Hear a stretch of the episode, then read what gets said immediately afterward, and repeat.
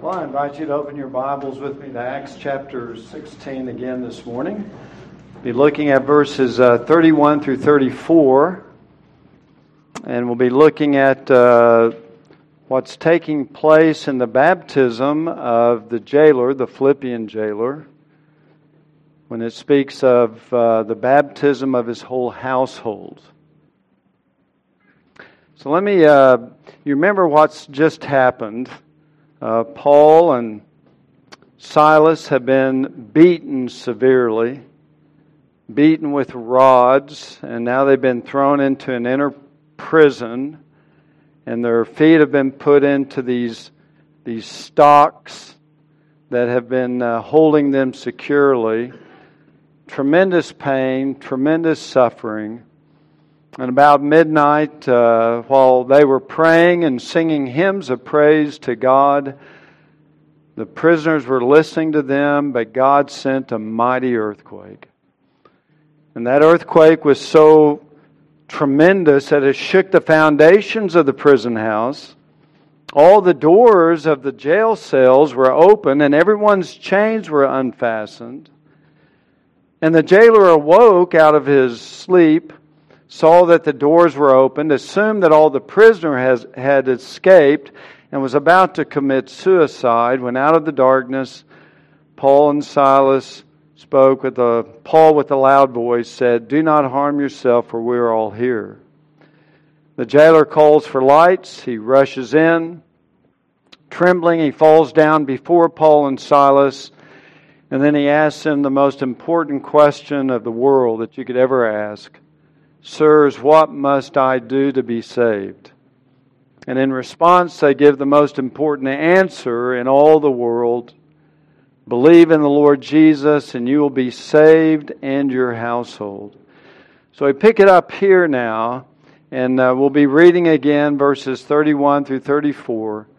And as I read this, uh, please give careful attention to the reading of God's holy and inspired word. Again, verse 31. They said, Believe in the Lord Jesus, and you will be saved, you and your household. And they spoke the word of the Lord to him, together with all who were in his house. And he took them that very hour of the night and washed their wounds, and immediately he was baptized, he and all his household. And he brought them into his house and set food before them and rejoiced greatly, having believed in God with his whole household. May God bless the reading of his word. Well, several of you asked me uh, last week or so how I would take this view of, of household baptism. And uh, it's an issue that I thought, well, okay, I'll deal with it.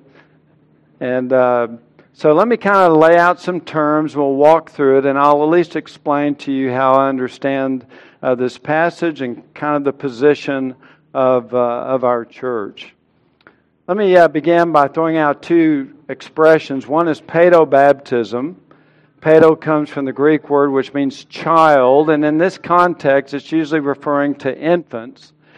So the paedo Baptist belief is that you, you baptize believers, but you if someone comes a, becomes a Christian later in life, but if believers have children, you baptize their infants. So the position of paedo baptism. The other key word I want to uh, remind you of is credo baptism, which uh, credo comes from the Latin word I believe. We get the word creed from that, what we believe or what we confess. Credo baptism is that baptism should be only for those who profess faith in Jesus Christ. So those are the two positions. Uh, many within the Reformed camp hold the Paedo Baptist position. Probably the majority do. And then the Reformed Baptist, which our church, leadership is in, is uh, in tune with, would be on the Credo baptism uh, side of this particular issue. Uh, as I begin to talk about this, um, I want to uh, uh, say at the outset that I've learned most of my theology from my Presbyterian brethren, and I thank God for them. Calvin, Luther, Berkhof, Hodge, Shedd, Murray, and contemporaries like R.C. Sproul. These are men of God who hold to the Paedo Baptist position that I have loved and benefited from their writings uh, immeasurably. Uh, and there are many uh, today who espouse this view who are great brethren within the body of Christ. So, our position, even though the, the leaders of our church would differ with that, we don't view with this as an issue of fellowship or even membership within our church because this is an internal difference of opinion on the issue of baptism. We have our strong convictions, but we realize that many godly believers hold to the Paedo Baptist position. But uh, in saying that, I think it's important for, uh, for me to lay out some of the convictions of the leaders of our church and that we don't practice paedo baptism or infant baptism. We practice believer baptism by uh, conviction, even though we love our brethren who, who differ and we recognize that we do disagree on many of these kinds of issues. So, what you're going to hear me say today, if you hold to the Paedo Baptist view, I just encourage you to be a good Berean believer. And we encourage everyone to study the scriptures, and you can make up your own mind on these, on these issues. But one of the arguments that is used for the uh, view of infant baptism are the household baptisms, for example, like we have in our passage this morning, particularly verse 33. And the household baptisms are one that uh, they argue supports infant baptism. Because if the entire household was baptized, you would assume that there could be infants there in some of those households. And so the infants must have been baptized as well if the whole household was baptized. And so that's part of the, uh, the, uh, the logic as I, as I understand it. The reason would be, again, that if the apostles baptized entire households, surely there's infants included, and the infants would be members of the covenant by virtue of physical birth from a covenant member, so they deserve the sign of the covenant, just like they did in the Old Testament. Now, in my opinion, they, they make several assumptions in using household baptisms to support their view that we need to examine carefully. So, what I'd like for us to do is to begin by talking initially just by the word baptism. I'm sorry, the word household. And then we'll make an application to the word as it's used in these baptism passages. First off, the word household can certainly include infants. Sometimes it does in Scripture. Uh, the qualifications for an elder is that he must be a good manager of his household. That means his children, both older children and younger children. So clearly, the word bad, the word household can include infants in certain circumstances but not always. So there are some verses where the word household occurs, and it would be very difficult to understand that infants are a part of the household. For example, in Matthew 10:36, a man's enemies will be the members of his household. Well, if the members of his household are enemies, it's hard to understand how a little infant could be someone's enemy because they're not old enough to form convictions and have that kind of attitude towards someone else. So the word household, if there's infants in there, they are hidden or they're excluded or they're not in view. Because the enemies of a, of a man's enemies will be the members of his household. So that infant would have to grow up and have convictions to, be, to become an enemy. So it's not clear at all that infants can be in view in this. Same with Mark 6 4. Jesus said, A prophet is not without honor except in his own hometown and among his own relatives and in his own household. So, if the household doesn't give a prophet honor, then those in the household must be old enough to understand what the issues are to not give him honor. But it's hard to see how that could apply to a little baby or an infant. Same way with Luke 12 52. For now on, Five members in one household will be divided three against two and two against three. Again, these implies adults or older kids because an infant is not going to be able to take sides in this kind of a division. So if there are babies in there or infants in there, they're not in view. because what's, what's being expressed about them requires a certain level of maturity and age and conviction. So you don't see that. So you just make an observation that certainly households sometimes can include infants and babies and sometimes not include infants and babies. Also, we have to recognize that the scripture acknowledges at times that entire households can believe. For example, in John chapter 4, verse 53, says, So the Father knew that it was at the same hour in which Jesus said to him, Your son lives, and he himself believed and his whole household. Now, this deals with the uh, healing of the royal official's son who was dying, and Jesus healed him at a distance, if you will. But notice what it says that the nobleman or the royal official believed and his whole household. So the entire household believed. Well, that would exclude babies. Babies can't believe. There's no element of a proxy believer in this, in this context. So here we have an example where everyone in the household believes. So it's possible that households in their entirety can come to faith in Jesus Christ. Same thing in Acts chapter 10, verse 2 of Cornelius. He was a devout man, one who feared God with all his household. So, what does it mean to fear God? Well, if you fear God, then you're old enough to worship God. And it would seem that to, if the whole household feared God, then the whole household must be old enough and mature enough to actually embrace God by faith and understand and respond in humble, obedient faith. It just seems there's not if there's infants here, it's hard to see where they're included is my point. They feared God with this whole house. So the entire household feared God. The entire household of the nobleman believed in Christ.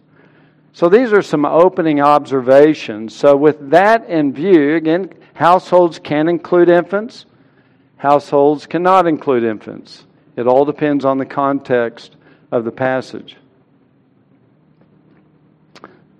Well, let me see if I can switch back.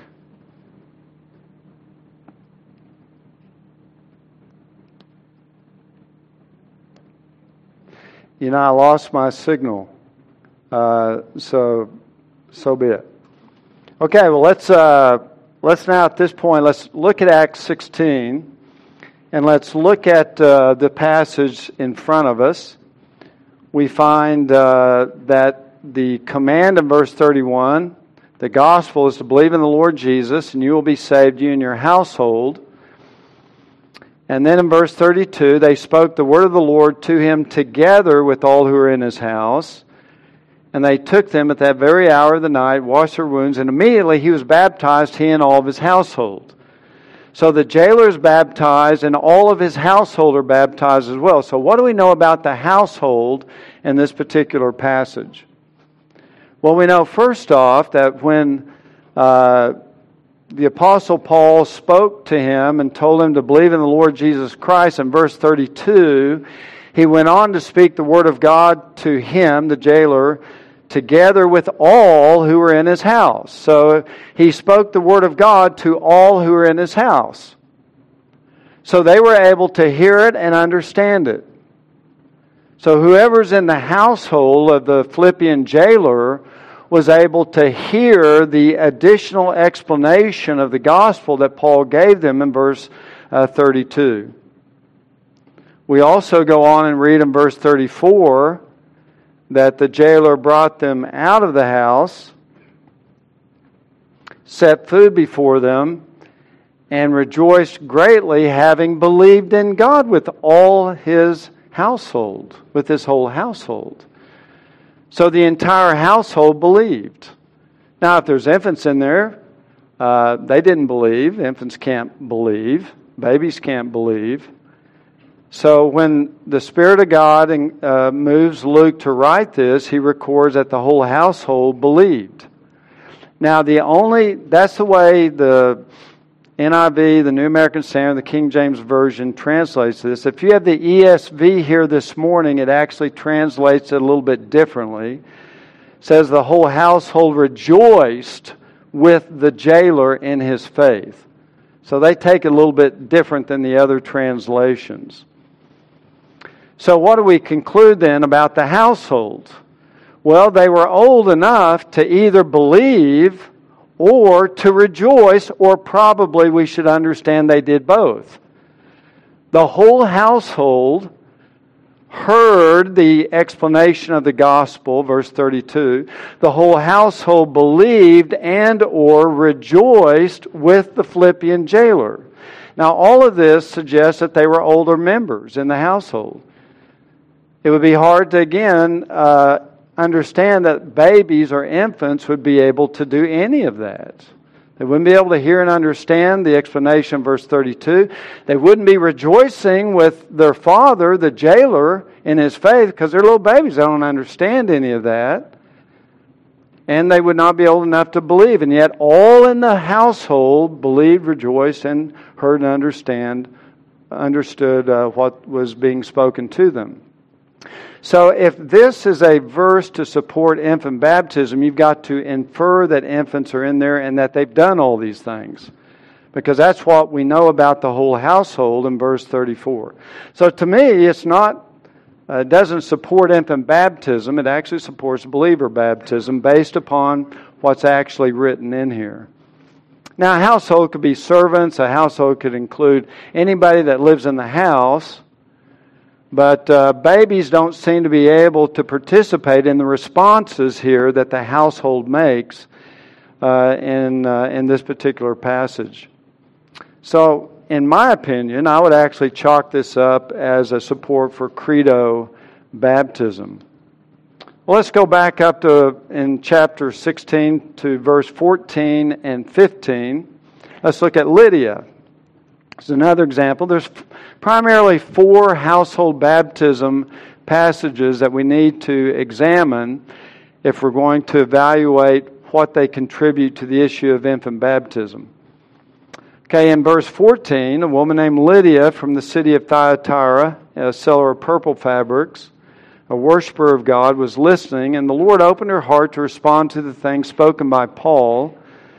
And when she and her household had been baptized, she urged us, saying, If you have judged me to be faithful to the Lord, come to my house and stay. And she prevailed upon us. Okay, were there infants in this household that were baptized? It says in verse 15, she and her household had been baptized. So we ask the question okay, is there evidence that there are infants here? Now, all we're told about Lydia is that she's a traveling businesswoman. She, her hometown is Thyatira, so she's traveled from Asia Minor over into Macedonia. There's no indication that she's married, there's no husband indicated. Uh, she could be a divorced woman, single, or she could be a widow. Uh, we just don't know. And what we are told is that she's engaging in business in Philippi, and she's apparently a very prosperous woman. She sells purple fabric, so she had a very uh, expensive business and apparently was very good at it. And that she and her household ended up being baptized. But if the, since there's no indication of having a husband, and the likelihood that as a businesswoman traveling and living in a foreign city, engaging in business daily, that she would have a little infant with her seems less likely to me to infer that since she's by herself, uh, no indication she's married or that her husband is with her. So it seems less likely to me, this is my view of this, that that there would probably be an infant or a baby in there who's in the household. Given the fact that she's traveling in another country, she's engaging in business every day. Also, if you look at verse 15, she seems to be exercising or acting as the head of her household in the way she boldly invites Paul and, and his traveling companions to come and stay with her in her house. Notice what she says in verse 15. If you have judged me to be faithful to the Lord, come into my house and stay. And she prevailed upon us. It's like her household, she was the head of it. She was making those decisions. Which, again, if she was married, seems a little bit odd that she would be in control and in command or authoritative, if you will, in that particular light. So again, there, there doesn't seem to be any clear evidence that there was an infant or a baby in her in her household. Maybe there was, but it's you certainly have to infer that in there because it's not in the text itself. So her household would have been her servants, possibly older children that were old enough to travel with her into another foreign country and engage in business. We, we don't know. But the idea of assuming and inferring that there are babies in here, again, I don't see any convincing evidence of that, in my humble opinion. Seems better that she was either single, divorced, or a widow, that she would not have any infants there. Okay, let's look at uh, the third passage. Turn to Acts chapter 18. Most of these are in Acts. One will be in 1 Corinthians. Acts chapter 18. And look at verse 8. Crispus, the leader of the synagogue, believed in the Lord with all of his household, and many of the Corinthians, when they heard, were believing and being baptized. So here we have uh, Crispus, who believed in the Lord with all of his household. So his entire household believed. I mean, that's what, what it's stating here. So his entire household was old enough to hear, to understand the gospel, and believe it. And then later on in verse 8, along with the other Corinthians in Corinth, they heard the gospel, believed the gospel, and were baptized. So they were baptized based upon their faith. And his entire household had come to faith. So again, I don't see any support that there's babies here, infants that are being baptized. The last uh, example is actually in 1 Corinthians. So let's turn there, 1 Corinthians chapter 1.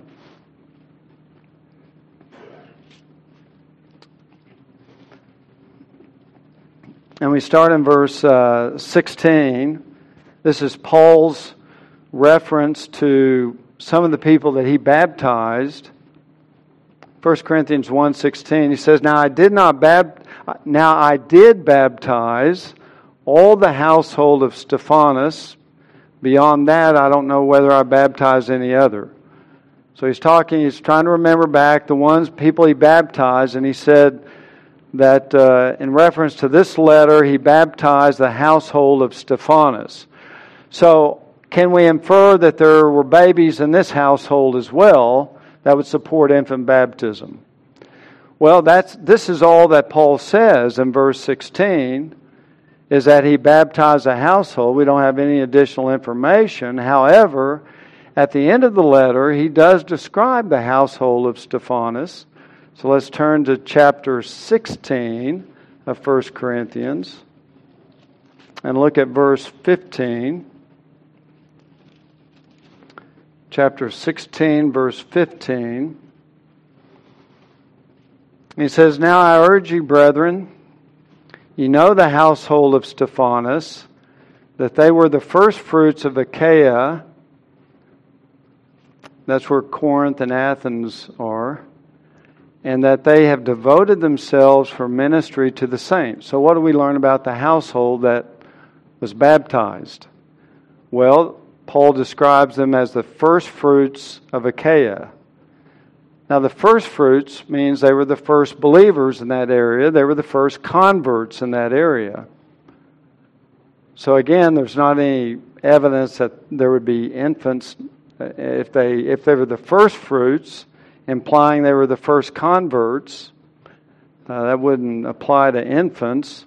And also, he says that they've devoted themselves for ministry to the saints. So these, the whole household, not only were converts, they were devoting themselves to ministry to the saints.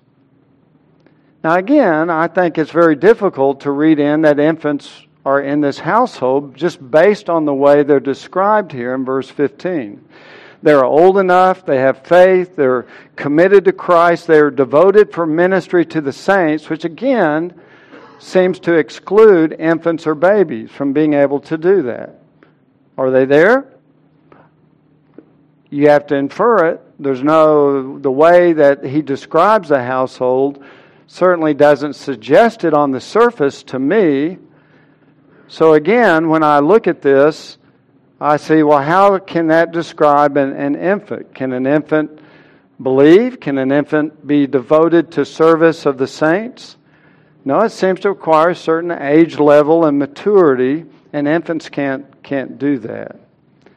So, again, I would say of the four household baptism passages, the evidence in all of those supports that they were believers. There's no clear evidence of any small children or infants or babies being, being baptized. So if they were in the family, they're invisible or they're excluded or they're, they don't participate, just based on, on the information that we're, we're given about those households.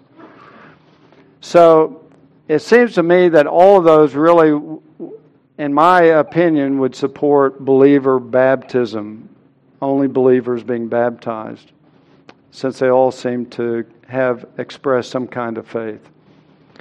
So, if that's the case, and the case that also there is no command in anywhere in the New Testament to baptize babies, where is the fundamental argument in favor of infant baptism? Well, this is where we get into the issue of covenant theology.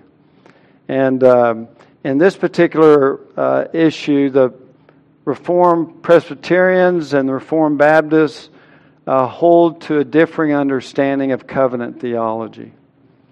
And our Presbyterian brethren who practice infant baptism see more continuity between the Old Covenant and the New Covenant and the Reformed Baptists see a larger area of discontinuity between the Old Covenant and the New Covenant. Let me see if I can explain it without making you get seasick or dizzy or something like that.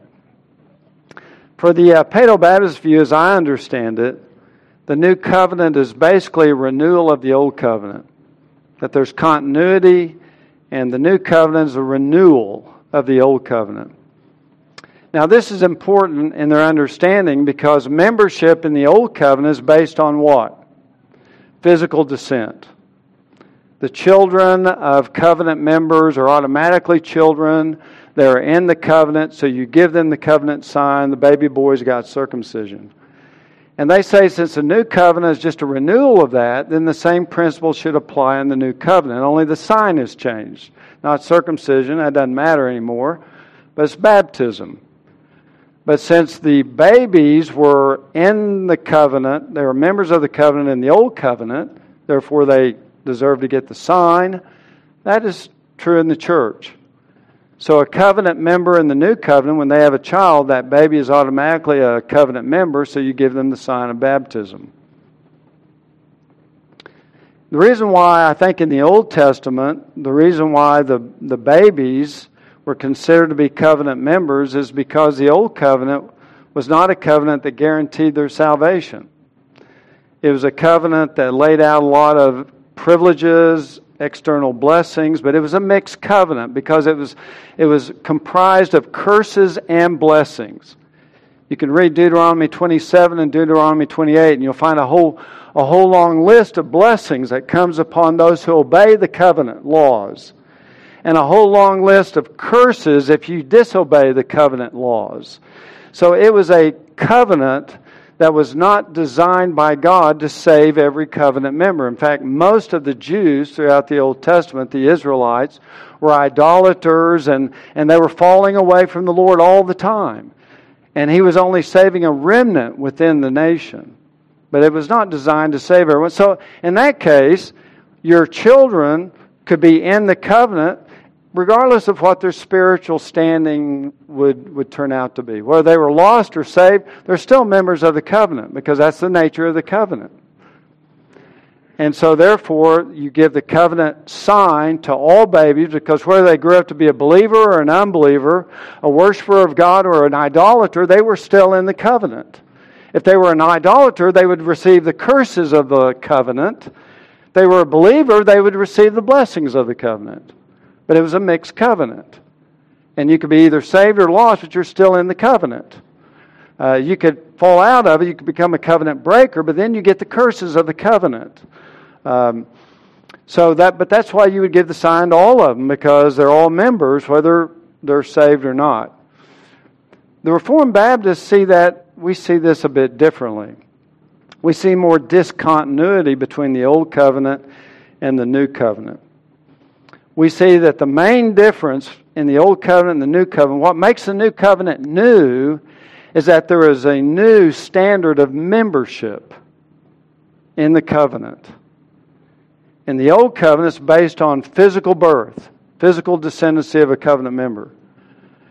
But in the new covenant, the way we see it, is it's not based on physical birth, it's based on spiritual birth. That's the difference in the new covenant. That the new covenant is for the elect only, the chosen of God, the true believers. They're the ones who actually are members of the new covenant. Therefore, they alone deserve the covenant sign of baptism. It's based on faith, not birth, physical birth.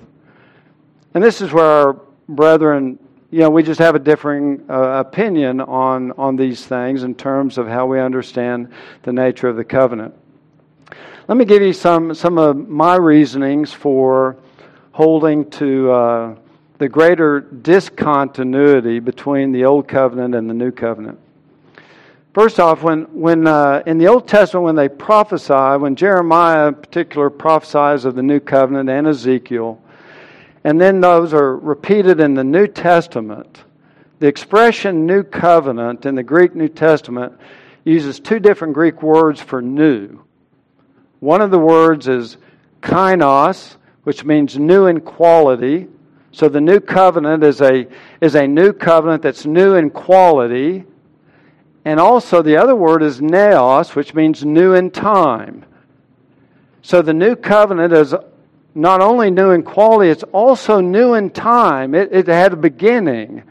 So it's not a renewal of the old covenant. It is a new covenant.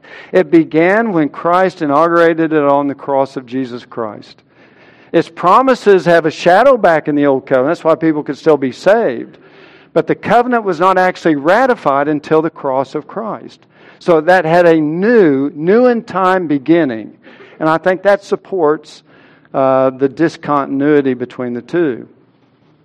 Another thing is that the new covenant seems to be, in my understanding, uh, reserved and restricted only as I said, to the elect or to believers.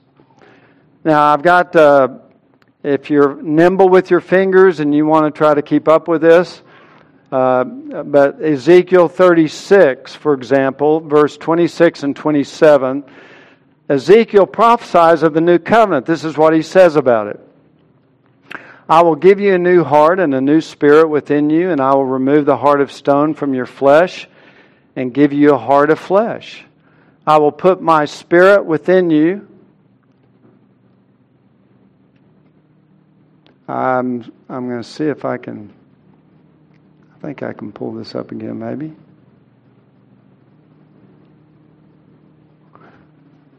Could you just tweak that? Yeah, see if it'll come back on. Okay, we'll see how long this lasts. Uh, I think it's helpful. I'm going to be running through so many verses. I think it's going to be. Okay. The Ezekiel 36 is one of the promises of the new covenant. And notice what he says I'll give you a new heart, a new spirit. I'll take out the heart of stone, give you a heart of flesh. I'll give you. I will put my spirit within you and cause you to walk in my statutes, and you'll be careful to observe my ordinances. This new covenant is going to bring about a totally redeemed people of God. There's not going to be any lost people in here. It's going to be totally redeemed. We're going to have a new heart and a new spirit. He's going to take out the old heart of stone, give us a heart of flesh.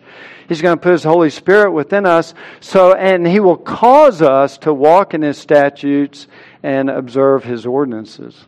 So it's the new covenant is different than the old covenant. It's not a mixed covenant like you have in the Old Testament, but it is restricted to the redeemed, those who have been regenerated.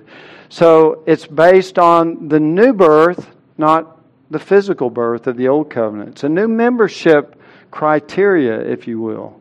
That's the way we understand it. In Jeremiah 31, look at this. Behold, days are coming, declares the Lord, when I will make a new covenant with the house of Israel, with the house of Judah, not like the covenant which I made with them, with the house of, uh, which I made with their fathers in the day I took them by the hand to bring them out of the land of Egypt. So it's not like the Mosaic covenant. Mosaic covenant and the Abrahamic covenant are linked together. It's not like that. It's different from that. Now, notice here's one of the key differences. I took them by the hand to bring them out of the land of Egypt, my covenant which they broke, although I was a husband to them, declares the Lord. You could break the old covenant. You can't break the new covenant, but you could break the old covenant as a covenant member. Um, but this is a covenant which I will make with the house of Israel in those days, declares the Lord. I will put my law within them, and on their heart I will write it. I will be their God, they shall be my people. They will not teach again every man his neighbor and each man his brother, saying, Know the Lord, for they will all know me. They will all know me. From the least of them to the greatest of them, declares the Lord. For I will forgive their iniquities, and their sin I will remember no more. These are redeemed people. God promises that when He establishes a new covenant with His people, He will transform them. He will write His law upon their hearts. They won't be able to break it like they did in the old covenant. The new covenant is different. I'll write my law on your heart, and I will be your God, and you'll be my people. And you won't have to tell people to know the Lord because in the new covenant, everybody knows the Lord. Every, all of them know the Lord, from the least to the greatest. So you don't have this unbelieving element within the new covenant. They all know the Lord. And their sins are forgiven, which imply they've come to faith, right? They're believers. I'll remember their sin no more. I'll forgive their iniquity. So the new covenant is going to establish a believing, regenerate, people of God. So the new covenant sign of baptism should be given only to those who have the characteristics of the covenant.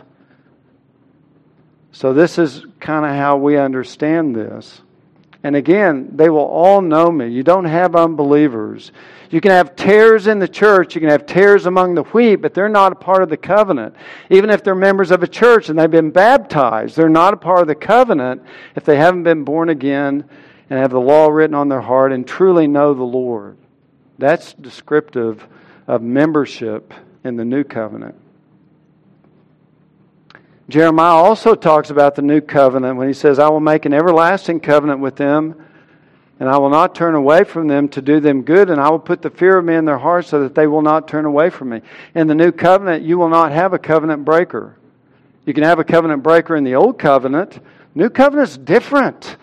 It's a covenant of salvation, it's a covenant of grace, and He will put the fear of God Almighty within our hearts so that we will not turn away from Him. We will not. So you can't have a covenant breaker in the new covenant. Why? Because Christ has met all of the covenant conditions. He's met all the requirements of the covenant for us. So you cannot have a covenant breaker that comes under the curses of God in the new covenant. So that's why we think baptism, the sign of the new covenant, should only be given to believers who possess that grace by, by the uh, grace of God. Also, it's interesting, we see that the uh, new covenant children are spiritual. See, in, in the old covenant, you can be a covenant child by being physically born of a covenant member. Immediately when they're born, they're a covenant child based on a, a physical connection with a covenant member. But in the new covenant, that principle in my view, is not valid any longer. Even in Isaiah 53, one of the greatest passages prophesying the coming of the Messiah and his atoning death for his people, says in verse 10 if he, referring to this suffering servant in Isaiah 53, if he would render himself as a guilt offering, he will see his offspring. Now, let me ask something. Did Jesus have any physical offspring? He didn't have any physical offspring. So, what kind of offspring is he going to see? Spiritual offspring. His brothers and sisters. And, you know, he called his disciples my children throughout the Gospels. Those are his offspring. So that to be a child of the covenant in the new covenant is not based on physical descendancy. Christ had no physical children, but it's spiritual offspring. And you see that even in the prophecies of, of the Old Testament. I kind of think that the Luke 8 passage also supports that. Here's Jesus teaching, and his mother and brothers come up to him, and they're wanting to talk with him. And it was reported to him in Luke 8:20, your mother, your brothers are standing outside wishing to see you. And Jesus says something amazing which tells me he is redefining his covenant family. He says, "My mother and my brothers are these who hear the word of God and do it." They say, "Hey, your mother and brothers are out here. They want to talk to you." Jesus ignores them and redefines his covenant family. No, my mother and my brothers are those who hear the Word of God and do it. They've been born again, they have faith. So I think Christ Himself even redefines the nature of the new covenant family. Membership is not based on physical descent anymore, as in the old covenant, but based on spiritual birth, not physical birth.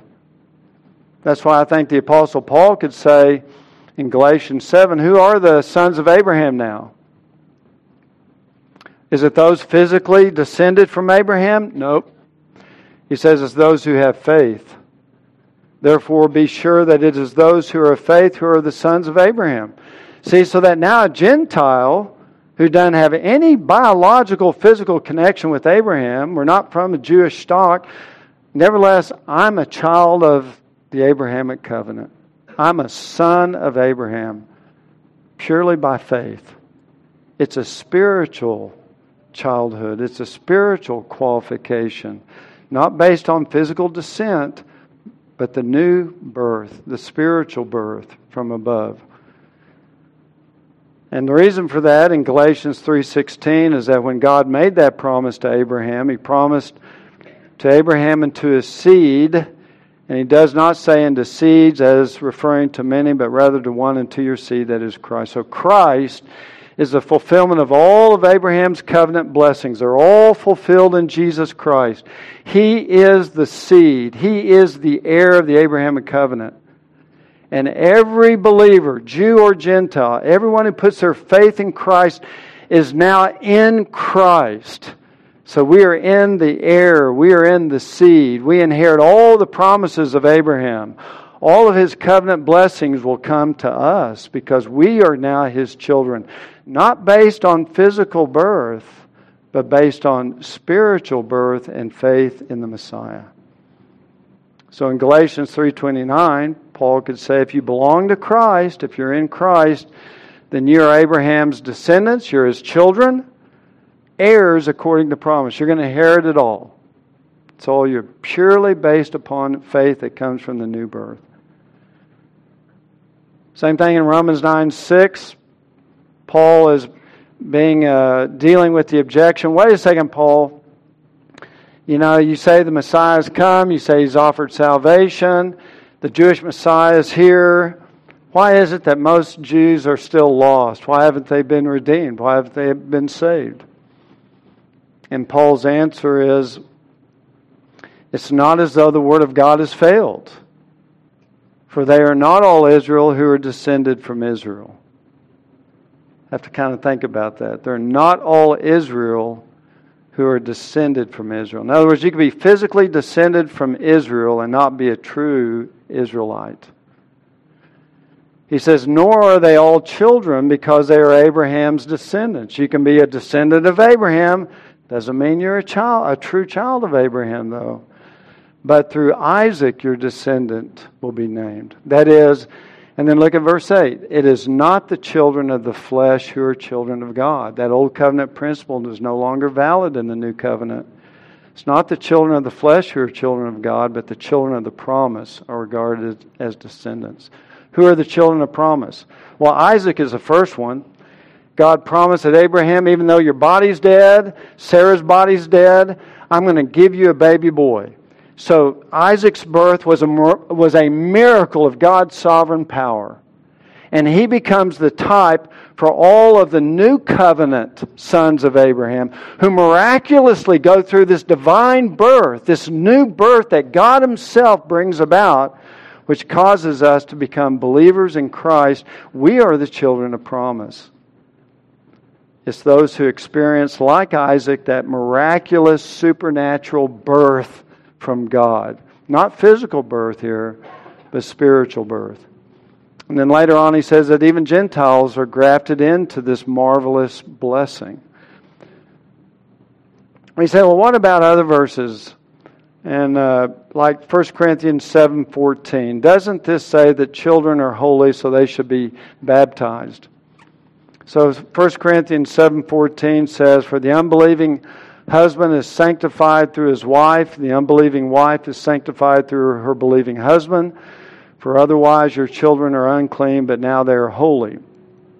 And the argument is, is that since well since a believer's child is holy, that must mean they are in the covenant, so they should receive the covenant sign of baptism because they are holy. But when you read the context, Paul's issue that he's dealing with is that some of the believers in the church are married to unbelievers and they're concerned about that. You know, I've come to faith, but my unbelieving spouse has not. Is our marriage even legitimate? Is it immoral? And what about my children? Are my children illegitimate because I'm married to an um? So they had all these practical moral issue questions, and Paul begins to try to clear that up for them. And he says, No, your unbelieving husband is sanctified. Literally, it means to make holy through his wife, his believing wife. And the unbelieving wife is sanctified through her believing husband, for otherwise your children are unclean, but now they're holy. And what's important to recognize is that the word holy for the children is the same word as the word sanctified for the unbelieving spouse. Sanctified is the verbal form of hagios, and holy is the adjective. It's the same root word. So the question to me is this if you're going to use this as an argument for infant baptism, that since the children are holy, therefore they should be baptized, the unbelieving spouse is also holy. So should they be baptized too? If you're going to be consistent. And obviously, no one would agree to that. But just shows that what we're dealing with in this passage is not dealing with a baptism issue, it's not dealing with a salvation issue. It's just dealing with the fact that, look, if you're married to an unbeliever, your marriage is okay. It's legal, it's lawful. Your children are not illegitimate, they're legal, they're holy in, in the light of, of God's law in that regard. They're not out of uh, adultery or immorality. No, they're, everything is okay. And that's the way I interpret that particular passage. Uh, one other one is just on the uh, children of in Acts 2:38 where Peter says Repent and each of you be baptized in the name of the Lord Jesus Christ for the forgiveness of your sins, and you will receive the gift of the Holy Spirit. For the promise is for you and for your children and all who are far off, as many as the Lord our God will call to himself. So, this verse, the way I understand this verse, is that that promise is for you and for your children. And what's the promise? Well, in verse 38, the promise is if you repent and be baptized. Baptism is not necessary for salvation. But man, if you repent, you'll receive the forgiveness of your sins and the gift of the Holy Spirit. That is the promise. And that promise is for everybody for adults, for children, for those who are far off. That promise is for everybody. But then he qualifies it by saying, as many as the Lord our God will call to himself. So it's the elect, it's the chosen, it's the ones that receive that irresistible call of the God. They're the ones who eventually will repent and receive forgiveness and the gift of the Holy Spirit. So I don't see the children here as a as a support for necessarily for infant baptism. The final point I want to make is just to um, on this is that. Uh, baptism in the New Testament is only commanded for disciples. Now, church ordinance should be something that is commanded by Christ. Celebrating the Lord's Supper is commanded by Christ. Baptism is commanded by Christ. But you never have a, a command to baptize infants. The only commands of baptism are for those who believe. Matter of fact, we see this here, even in Acts 2.38. Repent and let each of you be baptized. It's based on repentance. So repentance is a necessary um, heart attitude which enables and qualifies someone to be baptized. Same thing in the Great Commission. Go therefore and make disciples of all the nations, baptizing them in the name of the Father, Son, and the Holy Spirit. Baptizing them, who's the them referred to? Disciples.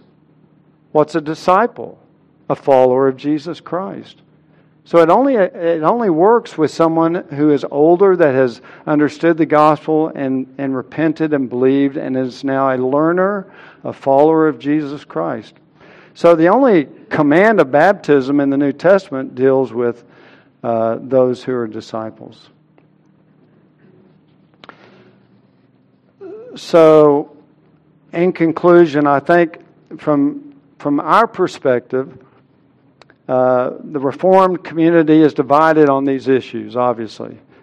And it would be good to hear how the Paedo Baptist brethren would, would answer and, and understand all these passages that we've gone over as well. So you can weigh it on both sides. But I think one of the great uh, points that I've become convinced of is that the new covenant is different than the old covenant.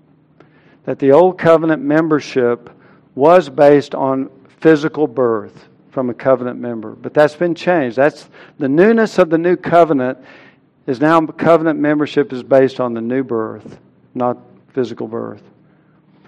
And based on that, the sign of baptism should only be given to those who give evidence that they're born again and have a, a real faith in the Lord Jesus Christ. Again, can there be tares among the wheat? Yeah. Sometimes we'll baptize tares uh, by mistake. And uh, sometimes that will be uh, manifested later on in life.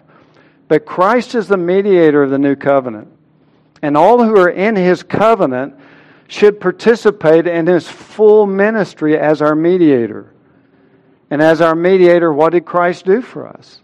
He died on the cross and bore the wrath of God for our sins. Every covenant member shares in that. He also now prays for us and secures our salvation so that we can't fall away. All covenant members participate in the heavenly high priestly prayers of the Lord Jesus Christ. To be in the covenant means to be you're you're a part of Christ. You're in Christ. You're saved, you're redeemed, you know the Lord, you the law of God has been written on your heart, your old heart of stone has been taken out, the new heart of flesh has been put in there.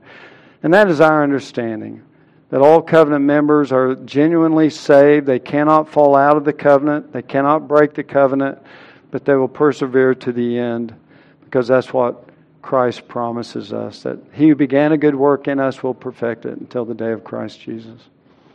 So, in wrapping this up, uh, remember your baptism. Then I think this is one of the advantages of credo baptism over paedo baptism is that I think we should remember our baptism. And if you were baptized as a baby, that's you really can't do that. Uh, even though as an adult or an older child, our memories can fade, but I think it's important that we remember our baptism. And of course, we practice immersion of believers as well. But it's designed to have that powerful reminder because I can remember it because I know when I did it. I can remember where I was and all that went through. And that, that's sanctifying to me. Even under the old covenant, circumcision was something you could you were always uh, aware of, But infant baptism, most people that have been baptized as a babies have no recollection of it, unless they have, you know, home movies or something of it. But I think we're called upon to remember our baptism, to remember that we've been washed from all of our sins by the blood of Christ. And when you're immersed in into water, that picture of cleansing, where you you go down under the water and then you come back out uh, uh, out of the water, and that water washing is a symbol of what should have taken place already within your soul. That because of your faith and repentance and trusting Christ alone, you have been washed. And, and you've been immersed, and now you're clean in Christ. And we need to remember that. And you can remember when you were immersed in baptism, particularly when Satan comes and tries to convince you you're a sinner, you're unworthy, you, you don't deserve the Lord. Well, remember your faith in Christ, and you can remember the symbolism in baptism to remind you Satan, I've been washed, I've been cleansed. And you can try to convince me all that that I'm a hell-bound sinner, but my conscience is, is, is, is founded upon Christ. And then in Romans 6, Paul encourages them to remember that they were baptized into the death and burial of Jesus Christ. And then when they came up out of the waters, like that resurrection, you come up out of the grave, and now you can walk in newness of life, and you can remember that you reenacted that symbolically in your baptism. And then he concludes by saying, based on your baptism into the death, burial, and resurrection of Jesus Christ, now consider yourself dead to sin, alive to God.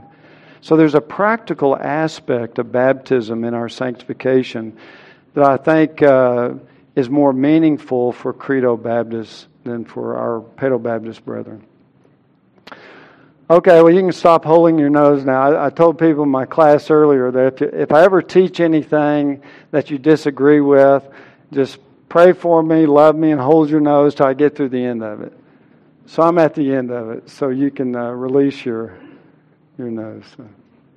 Well, these are areas again where the brethren differ.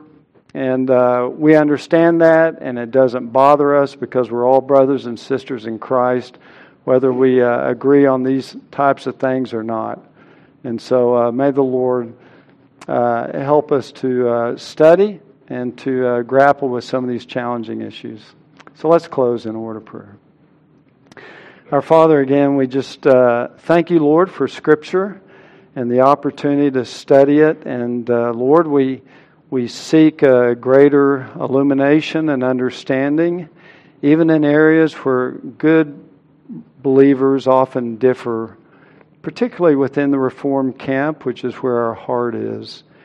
And so give us uh, love for one another, uh, give us unity in the Spirit, give us a, a kind heart towards those who may differ with us on any number of issues uh, where we may differ within the body of Christ. But most of all, Lord, we, we just want to love you and reaffirm our, our faith in you and our trust in you, that you have saved us from our sins. And we rejoice in this Christmas season when you came down from heaven, and we can celebrate the glory of the incarnation. And so, Lord, may these truths stir our hearts that we might live consecrated lives for you each and every day. For we ask it in Jesus' name, amen.